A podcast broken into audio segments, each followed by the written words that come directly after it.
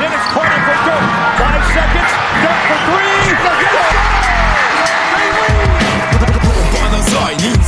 A a végén, ha battog a spalding. Minden nap élmény, blokkok és zsákok. Na gyere megmutatom, ez NBA szerelem Keleten, nyugaton, robban a zaj Nincs egyszer a végén, ha battog a spalding. Minden nap élmény, blokkok és zsákok. Na gyere megmutatom, ez NBA szerelem Keleten, nyugaton Éj jó! Szép jó napot kívánunk mindenkinek, ez itt a Rep City keleten-nyugaton podcast a mikrofonok mögött Zukály Zoltán és Rédai Gábor. Szia Zoli! Szia Gábor, sziasztok, örülök, hogy itt lehetek. Ma egy eléggé különleges adás jön, ugyanis az első 15 percet tervezzük nagyjából NBA témáknak, még nem kezdjük el ugye a csapatok elemzését csak jövő héttől, úgyhogy éppen ezért most hát nem olyan túl sok témánk van, viszont már nagyon régóta készülünk egy kicsit az olimpiáról beszélni. Nyilván nem feltétlenül az eredmények felsorolása jön majd, hanem sokkal inkább olimpiával kapcsolatos témák, amik megragadták a fantáziánkat, és Hát ez lesz nagyjából a maradék 30 perc, most így ezek csak a tervek, aztán lehet, hogy a, a, a tervekhez képest sokkal hosszabb vagy rövidebb lesz egy-egy szakasz. Ezt azért mondom így előre, hogy kedves hallgatók, akiket tényleg csak az NBA rész érdekel, azok most tudnak figyel, tudtok figyelni, és akkor utána meg akárki is tudjátok kapcsolni a podot, de ne tegyétek, mert szerintünk izgalmas és érdekes témákat hoztunk olimpiával kapcsolatban is. Hát nem tudom pontosan mikor kerül még ki ez a podcast, 21-én vesszük fel, és lehet, hogy csak 22-én kerül ki, de az is lehet, hogy már ma. Ezért mondom, hogy 23-áig él a Rep City-nek a az akciós 17%-os története, ahol minden nap gyakorlatilag más termékcsoportot áraznak le 17%-kal, úgyhogy még itt az utolsó napokban is lehet nézegetni őket. És hát akkor szerintem kezdjünk pár NBA témával, amire Zoli mondtam neked, hogy ne is készülj, mert én hozok,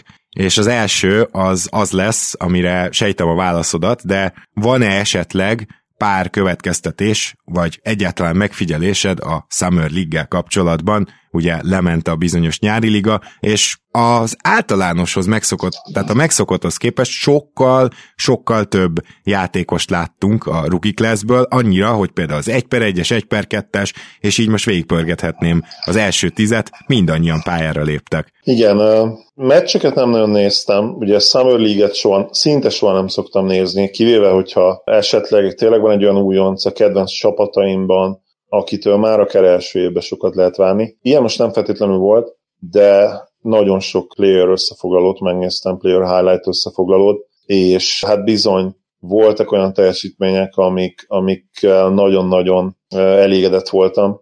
Uh-huh. Páran, így, páran így, felhívták magukra a figyelmet azért, nem? Abszolút, abszolút, és uh, gyakorlatilag olyan játékosokról is kell beszélnünk, akik már az NBA-ben is bizonyítottak az első évükben, például ugye Peyton Pritchard a Celticsből, vagy, vagy Tyrese Maxi, akiknek úgymond túl könnyűnek tűnt már a Summer League, yep. és, és, és akár ez is valamilyen szinten már egy ilyen elő jele lehet annak, hogy mire lehetnek majd képesek a, a következő szezonban. Főleg, főleg én azt nem mertem megmondani őszintén, hogy Pritchard ennyire úgymond szét tudja szedni a, a Summer League védekezéseket, és gyakorlatilag olyan playmakinget mutat meg, amire hát nem is volt ugye lehetőség az első évében, természetesen a, a szerep miatt is. És hát persze akkor ugye vannak ezek az úgynevezett prized rookie játékosok, a, a két Cunningham-ek. Nagyon-nagyon tetszett Jalen Green, tényleg egy ilyen nem, akarok, nem akarom kimondani ezt a nevet, kire emlékeztet, mert nyilván várjuk meg azt, hogy játszon az NBA-ben, de, de az eszközök, az az eszköztár, a bag, ahogy mondják, ugye ez a, ez a szerelőtáska, abban mindenféle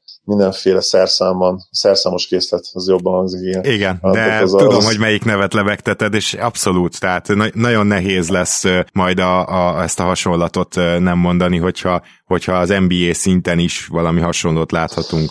Igen, és én ezt várom az Jalen Green-től. És hát Scotty Barnes is a tipiketek nagyon-nagyon-nagyon tetszett. Nyilván nyers még, nyilván más az, hogyha a kezébe adod a labdát, nem ezt csinált ugye az egyetemen. Kicsit itt a Summer League alatt már azért szervezett is, volt időnként belőle elég sok labdáladás, de az a hihetetlen sokoldalúság, ami neki úgymond az ütőkártyája, azt nem lehet nem észrevenni, és, és hát tudjuk, hogy ez mennyit ér a mai ligában hogyha az elmúlt évek bajnokait megnézzük, akkor azért most már kijelenthető az, hogy kell legalább kettő, de inkább három nagyon-nagyon jó two player a, a, a kezdődbe, illetve a legjobb 7-8 játékosodban meg valószínűleg 3-4 már, és, és nem nagyon van kivétel ez alól, és nyilván kell tudni triplázni, és ami nála azért még kérdőjel, de, de ez mondjuk minden újoncra igaz, és itt láttunk már azért olyan példákat az elmúlt években, amikor valaki egyetemen nem dobott feltétlenül jól, és nem vártuk azt tőle, hogy rögtön jó shooter legyen, de mégis, mégis megoldotta, és azt gondolom, hogy az is igaz, hogy ma a, a, a dobás, mint külön tudományág az NBA-ben az minden korábbinál logikusan fejlettebb, hiszen minden korábbinál fontosabb is, és minden korábbinál nagyobb esély van arra is, hogy esetleg egy közepes shooterből jó, vagy akár kiváló dobot csináljanak. Meglepően rövid időn belül. Uh-huh. Abszolút adom. Szerintem Saxot is muszáj lesz megemlítenünk. Most nem azért, hogy a top 5-ön végig menjünk, Moblit nem véletlenül nem emlegetjük, mert az az alsó test, meg az, ahogy őt odébb rakják egy lepattanónál, az még eléggé project szagú, de azért Jalen Suggs ilyen Brandon Roy-t imitálta nagyjából így a Summer League-ben, ami, ami azért így is úgy is fejfelkapós szerintem. Igen, igen, ugye van kettő darab Brandon Roy, gyakorlatilag két Cunninghamnek is számomra a, talán a legjobb a Brandon Roy összehasonlítás, és, és Suggsnak is. Elég hasonló a két játékos, amellett, hogy még mindig azért én tartom azt, hogy a plafon azért magasabban van Cunninghamnél, de mind a ketten zseniális újoncok lesznek, és jó eséllyel versenkednek is majd az év újonca címért, azt gondolom Greennel egyetemben. Ők, ők lesznek talán a legnagyobb esélyesek álman, ami hát logikus is lenne persze. Igen, sőt, sőt, én azt mondanám, hogy, hogy lehet, hogy Green ennyire nem lesz hatékony az NBA-ben, az NBA védekezésekkel szemben, és lehet, hogy, hogy ez egy Cunningham Suggs verseny lesz, de abszolút ez az, ami várható. Amikor azt mondtam, hogy milyen jól draftolt a Golden State Warriors, azt nagyon megerősítette számomra egyébként Kuminga és Moody, Moody játéka, ezt csak így egy mondatban hozzá akartam tenni, nekem nagyon-nagyon tetszettek, és szerintem a Bielice igazolás is fantasztikus. Rég beszéltem már ilyen pozitívan a GSV nyaráról, mint ahogy majd most fogok, amikor eljutunk oda, és még egy-két ilyen lábjegyzet, majd te is egészíts ki. Hát Szengűn, illetve erről beszéljünk, mert, mert a Szengűn vonatra így elég durván felült gyakorlatilag minden közvetítő stáb, aki csak Houston Summer League meccset közvetített. Ráadásul ugye Houstonnak ez a Christopher, meg, meg igazából Garuba is villangatott, tehát az összes draft kurva jól néz ki, és hát Szengűnnél még mindig az a kérdés, hogy, hogy ez a védekezés megállja a helyét, de a védekezése is jobb volt, mint vártam, főleg a gyűrű alatt, Rim Protectionben, és hello, és amellett pedig támadásban gyakorlatilag időnként játszott az ellenfeleivel. Nem, nem, nincs erre jobb szó, hát mögötti passzok, ilyen horog, olyan lefordulás, azt csinált, amit akart. Az a játékos, aki fiatalkor ellenére dominálni tudja gyakorlatilag a, a török szuperligát, ami nem feltétlenül a világ legerősebb bajnokság, de, de mégiscsak azért egy, például az NCA-nél én azt gondolom, hogy lényegesen erősebb bajnokság, az azért már sok mindent elmond, és, és várható volt, hogy a dominálni fogja a Summer League-et is. Nála tényleg az a kérdés, hogy az NBA atletikussága azok, azok a játékosok, akik hát wingként is hasonló súlyak, vagy picivel lesznek alacsonyabb súlyúak, mint, mint Szengőn, viszont sokkal gyorsabbak, robbanékonyak lesznek. Erre hogyan reagál majd a csapdázásokra, azokra a szituációkra, amikor nem feltétlenül lesz ideje arra, hogy picit lassan, de egyértelműen technikásan ő, ő megoldja ezeket a dolgokat. Nyilván vannak nagyon jó példák, az egyik az ugye a liga MVP-je, akit hát gyakorlatilag nem lehet lelassítani, de ehhez tudjuk, hogy mi kell az, hogy, hogy neki meglegyen az a gyakorlatilag páratlan, a liga történetében páratlan passzkészsége. Szengön is egyébként nagyon jól passzol, ugye európai magasként, és hát erre szüksége is lesz ahhoz, hogy ezeket a duplázásokat megoldja majd, és, és az azért az idő lesz, mire rájön, és ezt láttuk most a Summer League alatt is a sok labdáladásnál, hogy idő kell majd mire rájön, hogy, hogy mikor támadja a gyűrűt, milyen, szöge, milyen szögben megtalálja azokat az utakat, amik a, az ő nem elit, sőt, hát úgymond közepes atletikusságával működhet, de nagyon-nagyon ígéretes, amit eddig csinált, hát most már várjuk az igazi meccseket. És ha már ugye török magas ember, akkor Jurcemáról is beszéljünk egy kicsit, mert ahogy ő szerződést csinált magának, az egészen hihetetlen volt. Nagyon-nagyon domináns játékot nyújtott, és hát tudjuk, hogy persze szép dolog alapottanul meg az, hogy low post játékból is eredményes volt. Ami neki szerződés hozott, az egyértelműen a, a triplája, amit kifejlesztett az elmúlt három évben, és, és előtte gyakorlatilag nem létező dobás volt. Európában sem igen volt triplája, utánpotás válogatottnál se. Ott, ott még abszolút az atletikusságával dominált, mert ugye Európában ő utánpotás szinten kifejezetten jó atléta volt, de ez semmit nem ért volna igazából az NBA-ben, ha nem rak hozzá egy ilyen hihetetlenül jól kinéző dobás most. Aztán persze majd nyilván várni kell, hogy játszik egyáltalán a normál alapszakaszban, és ha játszik, akkor ott is képes lesz erre, de egyértelműen ezt hozta meg neki a szerződést, ez, ez a hihetetlenül jól kinéző dobás. Igen, és jó, hogy említetted, mert magamtól kiadtam volna, pedig nem tudom, hogy miért. Az Atlanta draftjai nagyon jól néznek ki, te jó ég. Jalen Johnson, akit ugye még ilyen 7.-8. helyre is vártak korai mokkok, lecsúszott a 20. helyre az Atlantához, és baromi jól nézett ki. Nyilván az ilyen típusú, kicsit mindenes, de semmiben sem igazán jó, viszont atletikusan igazán jó vingek, mint, mint Johnson. Náluk várni kell, hogy az NBA-ben ez hogy, náluk nehéz megfejteni, hogy az NBA-ben ez hogy fog kinézni, de az egyik legnagyobb hitnek tűnik eddig, legnagyobb ilyen hogy is mondjam, csak stílnek, úgy is mondhatom. 48. helyen kihúzott Sheriff Cooper, az Atlantának a hát irányítója, és ahogy játszott a Summer League-ben, lehet, hogy jövőre egyből a csere irányítója. Az úgy, az úgy eléggé, eléggé jól nézett ki, és akiket még meg akartam dicsérni, az, az a Brooklyn Nets, amelyik Cameron Thomas-t kihúzta, és Cameron Thomas nagyjából akkor dobott pontot ebbe a Summer League-be, amikor jól esett neki. Én nem tudom, hogy megint egy 26. pontszerző kellene nekik, de ettől függetlenül ez egy nagyon jó húzásnak tűnik, és örülök neki, neki hogy, hogy nem cserélték el ezt a pikket, és nem azt mondták, hogy oké, okay, rendben, nekünk nem kellenek most fiatalok, úgyhogy ez majd később trade alapnak is tök jó lehet. Ja, igen, meg ez a 10-17 csere Ugye ezt már mondtuk korábban, Izoli, azt hiszem egyetértette, hogy elég furcsa volt a Memphis részéről ez a csere. Úgy azért még furcsább, hogy Zaire Williams és Trey Murphy ment el a 10. és 17. helyen, és eddig Trey Murphy tűnik jobb játékosnak. Igen, abszolút így néz ki egyelőre, nyilván kicsi a minta. Uh, vicces tweetre lettem figyelmes, nem tudtam erről, hogy LeBron unokaöccsének hívta ugye uh, ZRA-t, aki, aki persze nem vér, szerint, vér szerinti rokona, de, de együtt játszott ugye a fiával, Bronival és d gyerekével, ugye, aki Zaire, és nem Zaire, ugye itt az exotikus ja, nevek. Szeretik ugye ezt a, ezt a nevet adni afroamerikai sportolók, meg mindenféle verzióját ugye az afrikai országra hivatkozva gondolom én. Úgyhogy ja, ez egy érdekes dolog lesz ez a 10-17 narratíva a szezon közben is nyilván és zej, zaj, tehát Z-A-I-re, így van, tehát valahogy úgy mondják egyébként, hogy, hogy nem is Zaire, de Zaire, valami ilyesmi, ahogy ezt kiejtik végül. Minden Igen. esetre Williams, én nem tudom, hogy a Memphis ki tudja elnevelni belőle az új Brandon Ingramet, de szerintem ő még Ingramnél is vékonyabb. Mondják, hogy jó védő, és ez tök jó, de hogy ő vele szembe kerül egy, egy tényleg erő, akár ha a csapattársát veszed, mondjuk egy Dylan Brooks,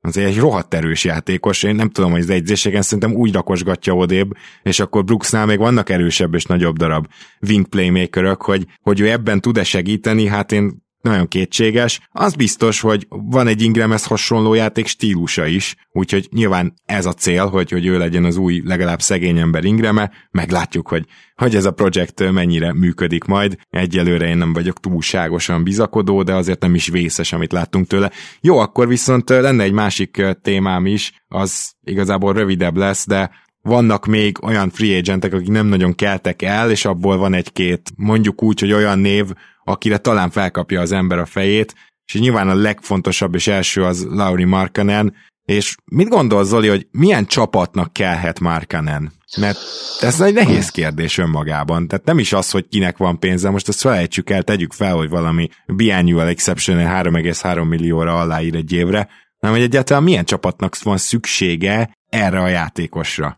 Nagyon nehéz kérdés, ugye eleve sérülékeny az elmúlt egy-két évben, a védekezésben ugye tudjuk, hogy hát kifejezetten gyengus, és viszont... posztalan is, mert se a periméteren, se a gyűrű alá nem tudod berakni. Igen, eléggé posztalan is, viszont, és ezt is ki kell hangsúlyozni, támadásban hihetetlen kiaknázatlan potenciál van benne. És ez azért egy érdekes eszet, egy érdekes, egy, egy, egy érdekes lehetőség olyan csapatoknak, ahol mondjuk az offense akadozott. Ugye a Mavericks-szel is szóba hozzák az én csapatommal, és nagyon-nagyon megosztó a, a szurkolók között. Ugye Maxi, Maxi Kleber ért menne esetleg, te is azt írtad, hogy ez nem jó Dallasnak, és én értem abszolút, hogyha, hogyha tényleg lebutítjuk ezt a dolgot, lebontjuk, akkor nagyon egyszerű. Támadásban sokkal kevésbé van szükségünk Lorira, mint védekezésben Maxira, viszont nem nagyon vannak ugye eszettjeink, ez az egyik probléma.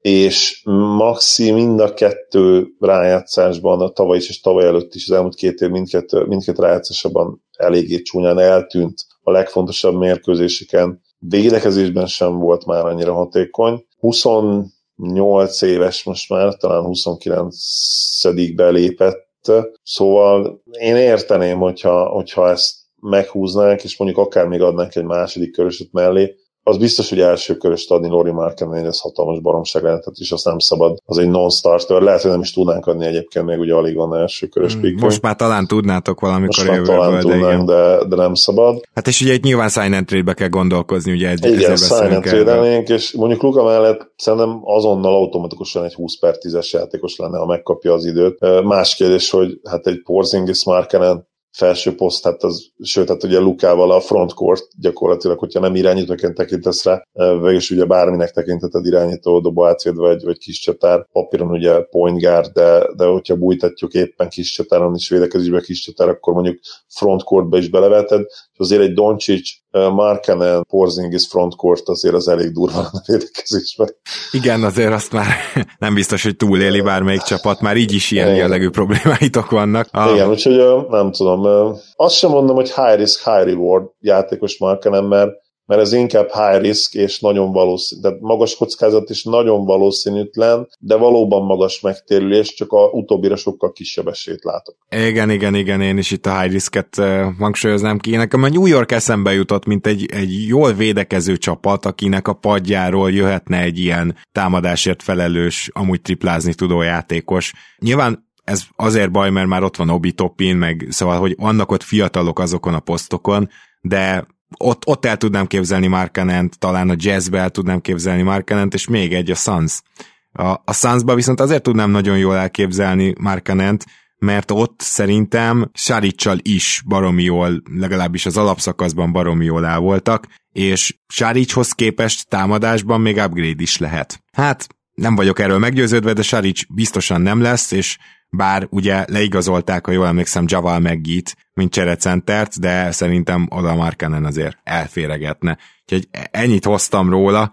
Redikről beszéltünk, hogy csak időkérdés, hogy Brooklynba menjen, mert ez gyakorlatilag le is nyilatkozta. Mit gondolsz Nili Kináról, meg Dennis Smith Jr.-ról? Bár ide venném én Dante Exumot is ők hárman azért fiatal irányítók relatíve, és hogy senki nem ad nekik lehetőséget, nyilván hármuk közül egyébként Exum talán a leginkább NBA képes játékos, csak ő általában egy hónapot tud játszani egy szezonban, tehát ezt értjük. Igen. Adnál bárkinek esélyt? Én Franknek simán, ugye nekem ő ilyen, ilyen örök reménységem, úgyhogy neki mindenképpen adnék még egy esélyt. Dennis Smith Jr.-nak nem biztos, mert az a probléma, hogy, hogy Smith Jr.-ból soha nem fogsz free and játékos csinálni. Még ez Franknél lehetséges. Tehát nem dobta jól ugye a triplát, de, de én azt gondolom, és egyébként ebben sokan egyetértenek, hogy inkább mentális okai voltak ennek, tehát benne valahogy a tüzet be kéne gyújtani, és akkor nyilván ki kell hangsúlyozni, hogy roleplayerként, de roleplayerként akkor nem lenne talán rossz. Viszont Dennis Smith Jr. egyszerűen nem roleplayer, tehát neki nincsenek roleplayer képességei, neki nincsen kiegészítő ember potenciája. Ő akkor lett volna jó, ha nagyon jó lett volna, ha ezt ha neki így van értelme, de őt nem lehet szerintem átfejleszteni akár még egy ilyen Reggie Jackson Jacksonnál, mert bár, bár ne legyen igazam, de, de nagyon-nagyon meglepne, úgyhogy én, én tőle óckodnék, és persze Exum, aki a leg, az, aki valószínűleg a leginkább tudna segíteni egy, egy jó csapatnak holnaptól, de ott meg ugye a hatalmas kérdél az egészsége. Hogy meddig? Tehát holnaptól, és akkor mint októberig? Vagy igen, tehát... igen, igen. Ja, hát ugye Avery Bradley megint csak egy olyan játékos valahol, aki éppenséggel lehet, hogy tudna segíteni. Le, nagyon leáldozóva van az ő csillaga, de azon is csodálkoznék, hogyha ő, őt végül nem ő, igazolná le valaki. James Ennis szintén, szerintem Kazinsa is próbálkozik majd még valaki de ők, ők azért már nem a fiatal játékosok, de ha már ilyen idős játékosok, még azért Mike Scott és főleg Paul Millsap az, aki nekem, nekem nem tűnik úgy, mint aki, akinek teljesen vége van a karrierjének egyikük esetében sem, de Millsap esetében különösen nem. Valószínűleg már csak a padról 20 percre jó, de biztos vagyok benne, hogy van olyan csapat, aki, hogyha mondjuk minimumért le tudná őt igazolni, és a padról jönne 20 percre, az egy nagyon jó deal lenne, és itt kifejezetten contenderekre gondolok. Igen, egyetértek abszolút, úgyhogy remélem, annyit hozzátettek, hogy remélem, hogy a, Mavericks még valamit húz, tehát még elvileg cap space is lenne. Fú, meg mi például szerintem fassa lenne nektek hogy mondjak egy példát gyorsan. Igen, igen, egyetértek abszolút. Centerek között, mert ahogy láthatjátok, így nagyjából posztok szerint megyek végig, és tényleg csak az érdekesebb nevek nevek, például Svimikájukat még ki is hagytam, én azt remélem, hogy ő is kap még egyesét. Centerek között tényleg nincsen igazi választék. Ugye Hartenstein kicsit közös szerelmünk Zolival, meg Harry Giles szintén kicsit közös szerelmünk Zolival, vagy, vagy figyelgetjük őket. Hát úgy tűnik, hogy egyelőre csapat nélkül maradnak, de majd ki tudja, hogy még milyen egyzőtáborba kapnak meghívót, vagy ki tudja, hogy átmennek esetleg Európába. Igen, abban biztos vagyok, hogy, hogy Giles kap még esélyt majd az NBA-be, mert ő azért fiatal tényleg, és nagyon-nagyon különleges prospekt. Ő szerintem valami biztos, hogy kap esélyt. Más kérdés, hogy neki is ugye egészségügyi problémái vannak, voltak folyamatosan. És ez nehézé teszi sok játékosnál azt, hogy megbízzon bennük egy franchise, ugyanakkor Giles-nak is voltak nagyon jó pillanatai már az NBA-ben is, Hartensteinnek is, és például belegondolunk, Christian Wood is így vándorolgatott, ugye, sőt, még Igen. így se. És egyébként az jutott eszembe, nem tudom, egyetért Gábor, hogy ezek a two szerződések, amiket most már tudnak adni, nagyon nem kedveznek az ilyen típusú játékosoknak, akik már ilyen 23, 24, 25 évesek, tehát two szerződést nem akarsz nekik adni, inkább fogsz adni egy 20 éves játékos two szerződést, akiben ugyanúgy megvan a potenciál. Hogyne, és hozzáteszem, hogy én erre jók a two szerződések, és én imádom is őket, és ö, látjuk azt is, hogy two szerződésből rotációba kerülnek játékosok, tehát Igen. Ez egy szuper találmány, de nem az ilyen típusú játékosoknak valóban. Jó, akkor viszont beszélgessünk egy kicsit az olimpiáról, úgyhogy kedves hallgatók, ideig tartott a kosárlabda rész, a olimpián a kosárlabdát pont nem fogjuk érinteni, hiszen arra már rászántunk egy külön adást, de mm, dobálunk témákat Zolival felváltva, és akkor arról röviden beszélünk, igazából nagyjából ez lesz a műsornak a tematikája, tehát semmi mentén nem haladunk, és az első téma az még az olimpia előtt lett igazán, hát hogy is mondjam, közbeszéd tárgya, az pedig a transznemű sportolóknak a, az engedélyezése, hogy induljanak olimpián, induljanak versenyeken, és itt nyilvánvalóan nem, nem akarom rögéssel végigmondani, de nehéz rögés nélkül, természetesen a férfiból átoperált nők azok, és nem fordítva, akiknél ez felmerül, mert egy egészen különleges szituációval néz szembe a sportvilág ebben a szempontból, mégpedig az, hogy korábban, például, hogyha ez fordítva lenne, de akkor is, ha például mondjuk valaki úgy érzi, hogy ő igazából egy nő csak férfi testbe született, az elindulhatott ugye a férfiak között, tehát senki nem akadályozta meg, hogyha így sportolni szeretett volna, ezt megtehette, és hogy is mondjam csak, nem volt olyan jellegű előny, mint amit ez a nem váltó műtét ad.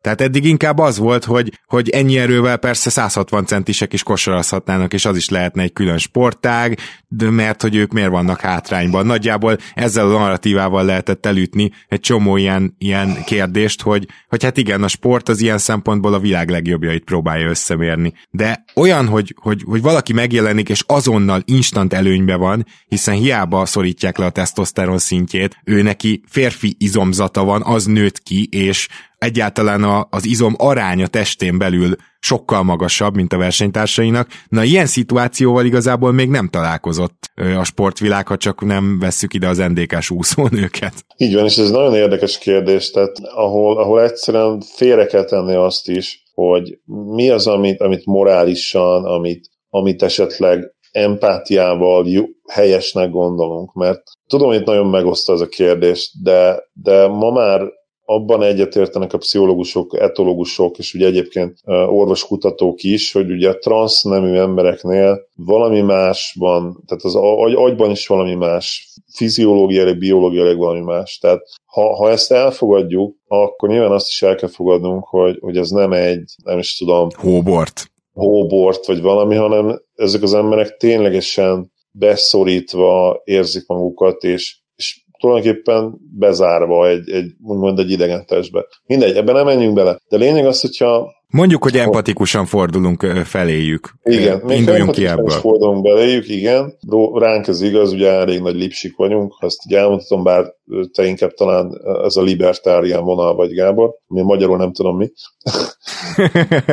Én se, jó? De, szóval itt egyszerűen külön kell ezt választani, mert ahogy mondtad, és utaltál egyértelmű előny az, hogy, hogy valaki férfinek születik, és mondjuk egészen a pubertáskor végéig férfiként is éli le az életét. Hiába, ahogy mondtad, hiába kap utána olyan hormon készítményeket, amik ugye a tesztoszteron szintjét csökkentik, attól még a csontozata megmarad, attól még az izmainak a, a rost szerkezete teljesen más lesz. Olvastam erről egy cikket. Nem csak maga a csontváz, amire ugye minden épül, hanem maga a váz izomzat. Tehát az izomzatnak a szerkezete, a minősége, a mennyisége, a, a tényleg a, a hadba fogható izmoknak a mennyisége az egyszerűen más lesz e, egy férfi, férfinak született versenyzőnél. Ez nagyon sok, sőt a legtöbb sportágban előny. Az egyetlen sport talán, ahol nem előny, és egyébként ez a, a világon az egyetlen sportág, ahol jobbak a nők állítólag, de most olvastam egy olyan cikket, ami ezt is megkérdőjelezi, az a, hossz, az a ultra, ultra hosszú távú úszás ahol ugye a, a testzsír százalék miatt elvileg előnyben vannak a nők, de most azt olvastam, hogy a leges legjobb férfi idő, ott is jobb, mint a nő, viszont az átlag idő jobb a nőknél, mint a férfiaknál. Tehát az átlag versenyző átlagosan jobbak a nőknél, és az egyetlen ilyen sport, ami, ami, ami hát jellemzően fizikai ugye erőkifejtés vagy fizikai teljesítmény. Uh, viszont azt se felejtsük el itt, hogy vannak olyan sportágak persze, ahol ez annyira kevésbé számít, hogy például egy Igali Diana, amikor ugye nemrég elhunyt, nagyon sajnálom, hogy ez így történt, de azért arra én mindig szívesen emlékszem, amit Buzsé Robi szokott mondogatni, pedig azt hozzáteszem, hogy Robival sok mindenben egyetértek, de a sporthoz való hozzáállásával nagyon nem, de ezt mindig szoktam mondani, hogy Igali Diana olyan teljesítményen lett olimpiai bajnok, hogy a férfiak mezőnyében is olimpiai bajnok lett volna. Nyilván vannak ilyen sportágak, ahol, ahol ez nem számítana annyira, de mondjuk, hogy a sportok 96 vagy 99 százalékánál meg instant előny. Igen, és azt hiszem az egyetlen, vagy nem tudom hány transz nem is sportról volt most, de ugye a, a súlyemelő volt az egyetlen, aki leszerepelt, ugye nem is volt érvényes kísérlete, de ez nem jelenti azt, hogy, hogy ez nem lesz hatalmas előny a jövőben, hogyha csúnya szó lesz, de ezt kell használnom, ha beengednek az olimpiára, mit tudom én, két tucat korábban férfi vagy férfiként felnövő sportoló. Nyilván for, fordítva teljesen más a helyzet. Tehát, és, és nem azért más, mert, mert nem tudom, mert hogy ugye, ha valaki nő, bocsánat, ha valaki most már férfi, akkor az ne a másképp tekintünk rá, hanem egyszerűen, hogyha valaki nő volt, és férfivá operáltatja magát, és plusz tesztoszteron szed, ő ne, egyszerűen nem lesz akkor előnybe, sőt, ő még mindig hátrányba lesz a többiekkel szemben. Tehát ha lenne egy ilyen sportó, és ő kinövi magát, és, és a világ legjobbja, én azt abszolút engedélyezném, mert, mert ő egyszerűen nincsen helyzeti előnyben, azért, mert egykoron nő volt, viszont fordítva abszolút átírná az, a teljes esélyegyelőséget gyakorlatilag. Igen, tehát itt nagyon röviden a a sportoknál a férfi-női megkülönböztetés nem a nem, bár legyen az bármilyen nem, társadalmi, nem társadalmi, biológiai, tök mindegy. Hát a biológiai mentén azt mondhatjuk, igen, de szóval azt akarom mondani, hogy nem a nemeket akarták megkülönböztetni, mert hogy nem tudom én, még, még, még olyan régi társadalmakban külön kellett versenyezniük a nőknek, meg a férfiaknak, hanem teljesen más a helyzet, a férfi és női izomzatot akarták megkülönböztetni. Tehát egyértelműen a férfi és a női izomzat adta a lehetőséget szerették volna megkülönböztetni, és ennek van is logikája, és van is értelme abszolút. Teljesen érthető szerintem, hogy miért. És innentől viszont számomra nincs kérdés. Zoli, akkor te témát következik, vagy még nekem is lesz egy pár, de, de akkor dob be te is egyet az olimpiával kapcsolatban. Igen, ez egy, ez egy veszőparipám, és nem csak olimpia alatt szokott előjönni, és itt most igazából én csak ki akarom adni, ami, ami engem bánt, ki akarom adni magamból, ha lehet ilyet is használtam erre a podcastet. Ez a dolog, amiről szerettem volna beszélni, hogy, hogy kicsit megint úgy érzem, és itt majd egy másik témára is visszatérünk, amit te hozol, Gábor, ugye pénzdíjak. Kicsit előzetesen beszélgettünk már erről nem sokat, de, de ez is ahhoz kapcsolódik, ugye, hogy azt érzem, hogy, hogy az emberek nagyon nagy százalékának tényleg nincs arról egyszerűen fogalma, hogy mennyire nehéz profi sportolóvá válni. Nem, itt most nem is olimpikonokról beszélek még, meg éremesélyesekről, meg a Michael Phelpsekről, vagy mondjuk egy Lionel Messiről, de még csak nem is egy világon top 50-es Vucsovics Marciról, mert ha ennek az esélyt néznénk, vagy ennek az esélyéről gondolkodnánk, akkor tényleg annyi nullát kellene rakni a, a nulla vesző és az egyes közé, hogy, hogy elfáradnak karotok. Tehát arra, hogy, hogy ez megtörténjen, gyakorlatilag ilyen szinte esélytelen hanem én egyáltalán csak arról beszélek, hogy egy mezei profi státuszban lévő sportolóvá válni, akinek ez a szakmája, arról konkrétan tudjuk, hogy 0,1% az esélye 0,1%, tehát ez ízlegessük egy kicsit. Igen. És az oda, oda kapcsolódik ugye, hogy, hogy megérdemlik, vagy nem érdemlik meg a pénzt, meg hogy más egyéb tényleg tiszteletreméltó szakmák, hivatások miért nem kapnak sok pénzt. És, és itt, itt megint csak el kell választanunk az érzelmeket, attól, hogy reálisan milyen teljesítmény valami, és, és mekkora esélyed van neked arra, hogyha elkezded az életedet, és mondjuk ebbe belevágsz. Eszembe jut egy példa, amikor és a focisták is eszembe jutnak, mert én, én jellemzően szoktam védeni a focistákat, ugye itthon nagyon-nagyon negatív a megítélésük, amire tudjuk, hogy egy része nyilván politika, de egy másik része egyszerűen abból fakad, hogy hogy évek óta nem tudjuk felvenni a, a régi idők fényével a versenyt egyébként. Így van, és egyébként hozzáteszem, hogy nagyon sokat fejlődött a csapat az elmúlt fél évtizedben, de nyilván ez is kevés. És, és az, hogy mennyire emocionálisan investáltak vagyunk ebbe a dologba, az, azt is bizonyítja az utálat, mert tényleg azt szeretnénk a legfontosabb, legnépszerűbb sportágunkban, ha visszatérnénk arra a szintre, ami valószínűleg soha nem fog megtörténni, de legalábbis nem a mi életünk alatt jó eséllyel. Igen. És csak azért akarom ezt mondani, mert uh, ugye mi dolgozunk együtt sportolókkal, dolgozunk együtt labdarúgókkal, és én olyan tehetséges srácokat látok, akik ugye ki akarnak menni Amerikába egyetemre, akik utánpótlás válogatottak voltak, és, és mégis később nem tudnak esetleg bekerülni egy NB1-be.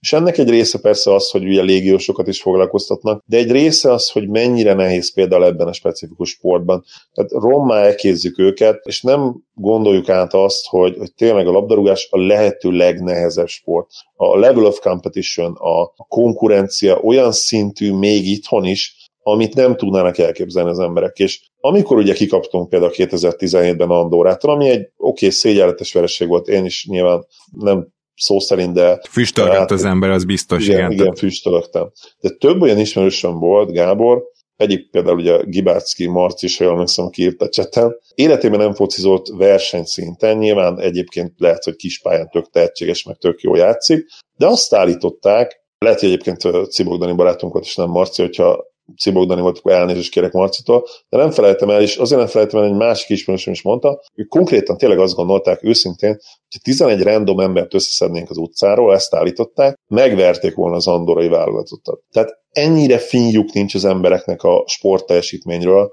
miközben hát ugye, hogyha te sportoltál, te is hiszem kosaraztál, Gábor, meg én is ugye fociztam, kézlabdáztam, kosaraztam, tehát olyan szintugrások vannak, hogy el se tudnád képzelni. Egy gyors példa erről. Állítom azt neked, hogy az emberek többségének fogalma sincs arról, hogy egy Sön Szabolcs, aki mondjuk az MLS-ben játszik, uh-huh. tehát egy, te egy jó, de nem kiemelkedő bajnokságban, sokkal, sokkal, sokkal közelebb van egy Lionel Messihez, mint egy átlagember Sön Szabolcshoz. De összehasonlíthatatlanul közelebb van és, és ezt egyszerűen nem bírják felfogni az emberek. Egyébként ezt loptam, ezt a, ezt a kis párhuzamot, és ezt tudod, hogy kitől loptam, a Vörös Mambától, uh-huh. Scalabrin, ugye, aki megunta azt, hogy állandóan fikázták, és tudod, elkezdte járni az országot, Amerikát, és játszott mindenkivel, de, de egyetemi D1-es, legmagasabb, korábbi D1-es játékossal is, afroamerikai játékossal, aki rohadt atletikus volt, és nagyon jól dobált, és mindenkit rommá vert. De megalázta, tehát ezt úgy képzeljétek el, hogy, hogy ilyen, ilyen 39-40 éves Scalabrini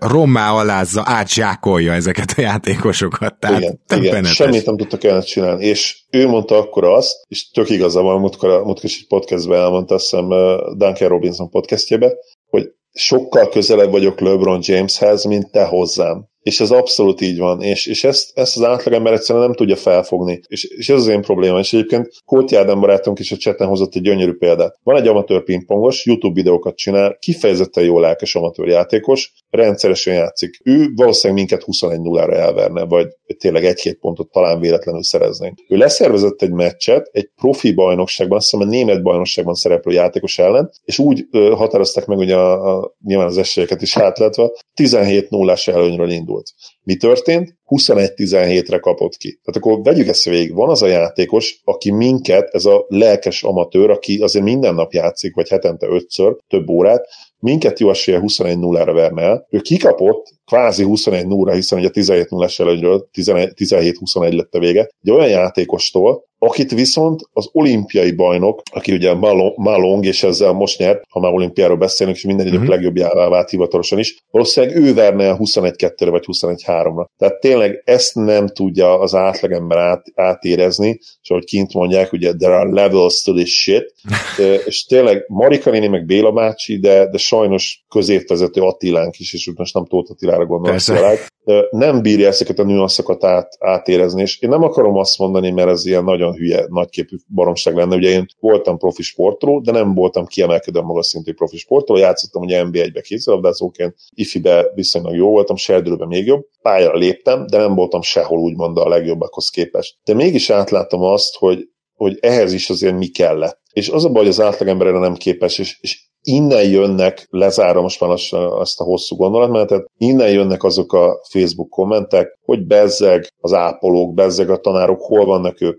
És tényleg itt nem, nem akarom őket bántani, csodálatos hivatások, meg azt lehet mondani, hogy ők is keressenek többet, de a legrosszabb az, amikor azt többet. mondják, hogy ha ők annyit keresnek, a sportolók miért keresnek sokat. Így van, így van. és ez, fordítva, hogy valaki van. Így van, és uh, ezek tényleg csodálatos hivatások, harmadjára mondom el. Nekem is ugye van, uh, szerettem is, aki ápoló, van nagyon jó barátom, aki, aki tanár, több, több nagyon jó barátom van, aki tanár, rokonok is tanárok. Tehát ne, ne értsetek fel, nem a hivatásokat fikázom, csak azt kell látni, hogy van a populáció, egy 7 milliárdos populáció, és arra, hogy e, valaki tanár legyen vagy ápoló, kimondhatatlanul nagyobb esélye van, mint arra, hogy profi sportról legyen. Mert, mert ha tetszik, ha nem, a profi sportvilága, és itt most tényleg nem a Messikről, meg nem a Michael Phelpsekről beszélek, hanem egy sima egyszerű profi sportról, ez egy exkluzív klub, aminek már az ajtaján is bejutni szinte lehetetlen. És ezt kellene megérteni, és, és ezért is védem a focistákat, akik igen nemzetközi szinten nem feltétlenül olyan jók, és utálom azt, hogy ilyenkor mindig elővesszük egyébként az olimpia kapcsán is, hogy a, kajakosunk ugye nyert, rávert mindenkire utcaossza, na ő megérdemli az 50 milliót, de a, a focista nem érdemli meg a fizetését. Igen, tudom, hogy vannak itt problémák, tudom, hogy nem feltétlenül csak teljesítmény alapon működik a bajnokság, nem feltétlenül piaci alapon működik, Igen. de ettől még nem érdemlik meg szerintem a labdarúgók se azt, hogy úgy beszéljük, úgy beszéljünk róluk, és olyan, tehát olyan úgymond ilyen fekete bárányként, igen, kezeljük őket, mint ahogyan kezeljük, mert igenis az is, na, én mondom, én látom, én együtt dolgozom rohadt tehetséges fiatalokkal, akik nem tudnak bejutni az NB1-re, mert egyszerűen azért, mert utánpotásban jó vagy, borzasztó nehéz még betörni a felnőtt mezőnybe, és, és nem azért, mert ők nem edzettek eleget, hanem, hanem egyszerűen, mert borzasztó nehéz, és vannak millióan mások, akik oda akarnak kerülni. És ezért mondom azt, és hogy tényleg lezárva, hogy sportokat is külön kell néznünk és külön kell kezelnünk, mert bár érzelmi alapon mindenki sportolóként is és szurkolóként is olyan sikert érez magának, amilyet csak akar, és úgy, ahogy ő akarja, senki tőle nem veti el, de ha már beszélgetünk sportokról, akkor ki kell azt mondani, és át kell érezni,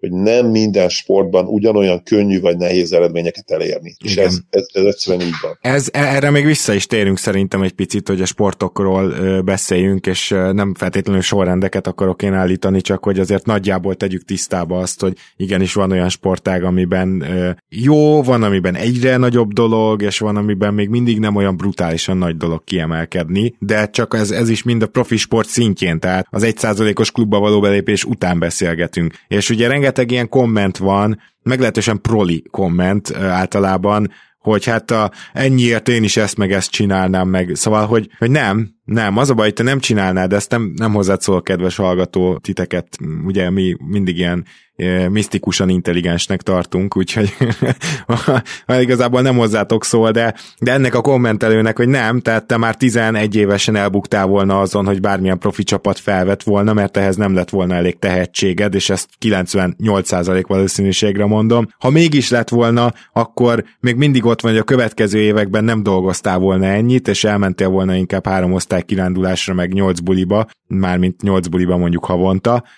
amiből ők egyre sem mentek el. Tehát, hogy ezt nem érzik át az emberek, hogy milyen lemondások, milyen reggeltől estig tartó magatartás kell mondjuk 15-20 éven át, és nem, abszolút, nem, abszolút, tehát semennyi pénzért nem lennél ott, mert nem lehetnél ott. Hát ebben ez a probléma, nem lehetnél ott, maga a tehetséget sem volt meg hozzá, nem hogy a kitartásod és az akaratod, és mivel lehet ezt összemérni? A munkaerőpiacon össze lehet ezt mérni az igazán sikeres, cégvezetőkkel, akik mondjuk tíz évig gyakorlatilag évbéren, albérletből albérletbe költözve valahogy összerakták azt az üzletet, és utána is ét nappal eltéve dolgoznak, gyakorlatilag nincs családi életük, és beledöglenek a pénzbe, a végén abba fulladnak bele. Ez egy olyan karrierív, ami, ami nem túl ritka ebben a körben.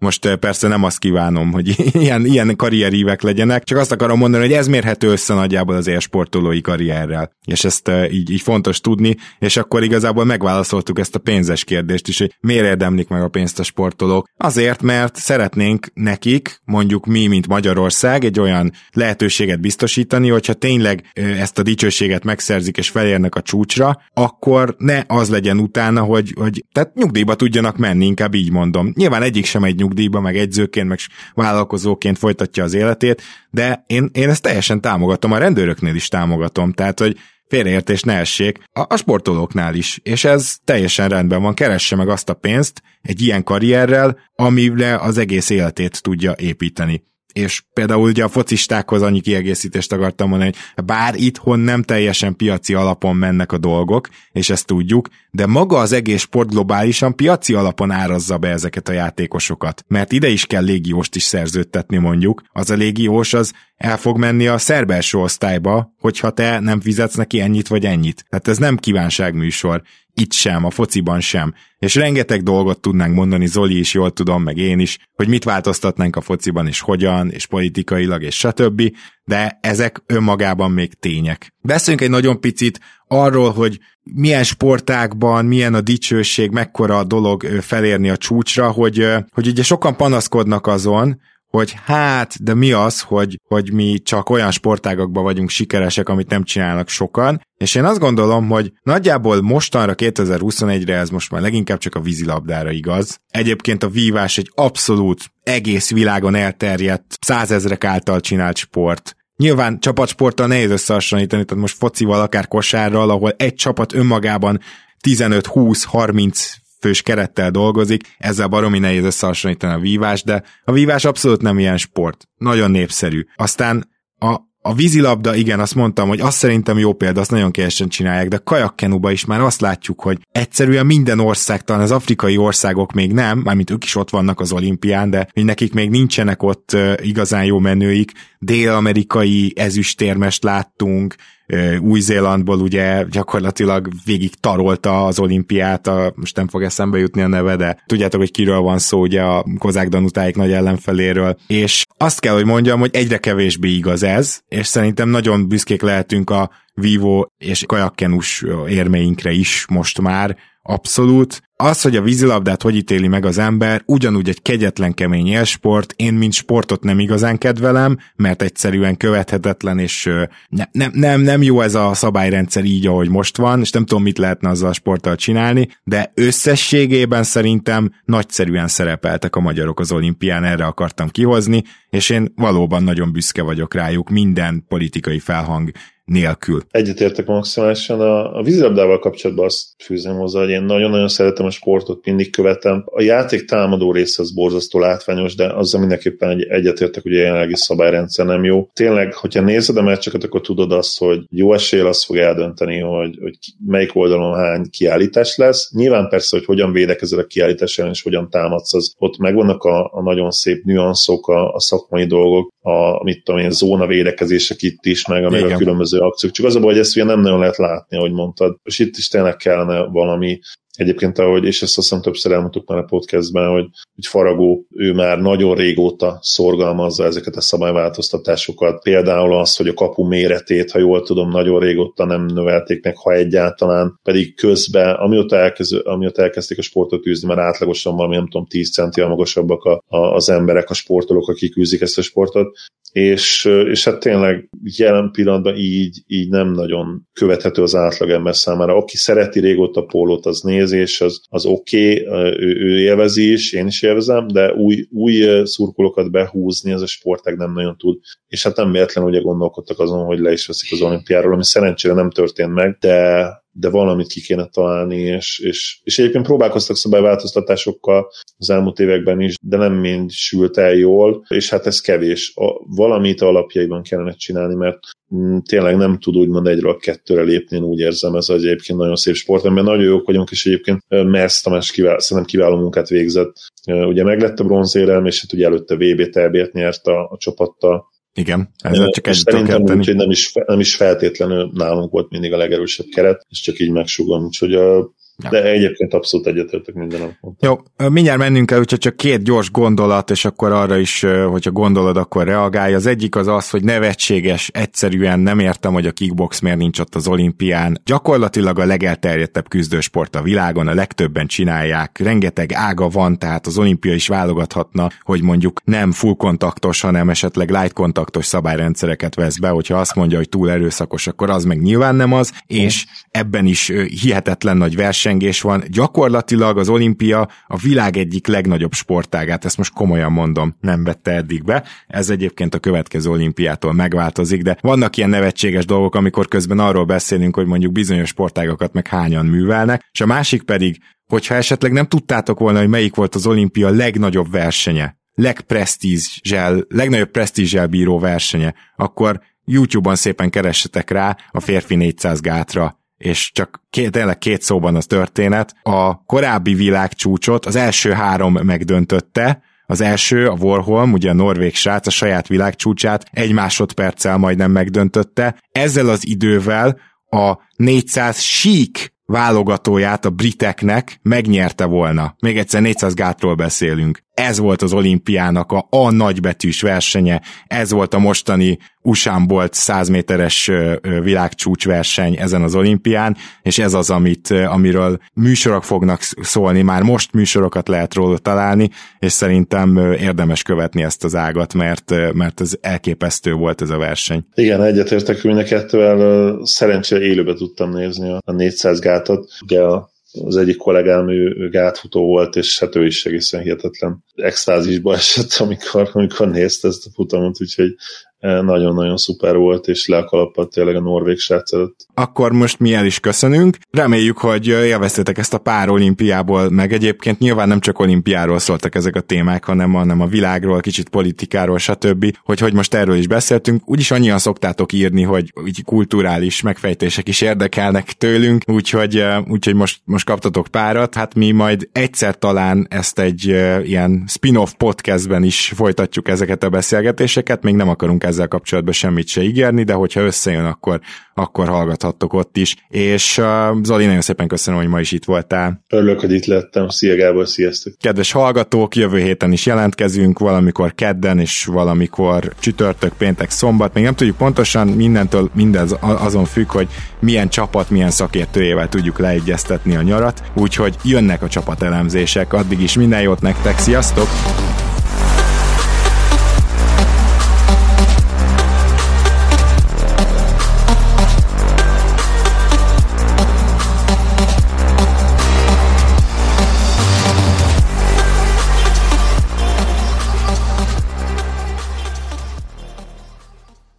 Ha más podcastekre is kíváncsi vagy, hallgassd meg a Béton műsor ajánlóját. El tudod képzelni, hogy a podcastet, amit éppen most hallgattál, fél év múlva már a mesterséges intelligencia generálja? Mi sem. De ha érdekel, eljött már a gépek lázadása. Hallgass bele az Embertelen podcastbe. Orsós Lajos vagyok, a műsor házigazdája. Egyelőre még élőben. Egyelőre. Fedezzük fel együtt, hogyan ismerkedik, randizik, mesél és vitatkozik Betty és Péter, két teljesen mesterséges intelligencia. Lajos, a podcast címét mond még egyszer, Léci. Oké. Okay. Embertelen podcast. Ez a műsor a Béton közösség tagja.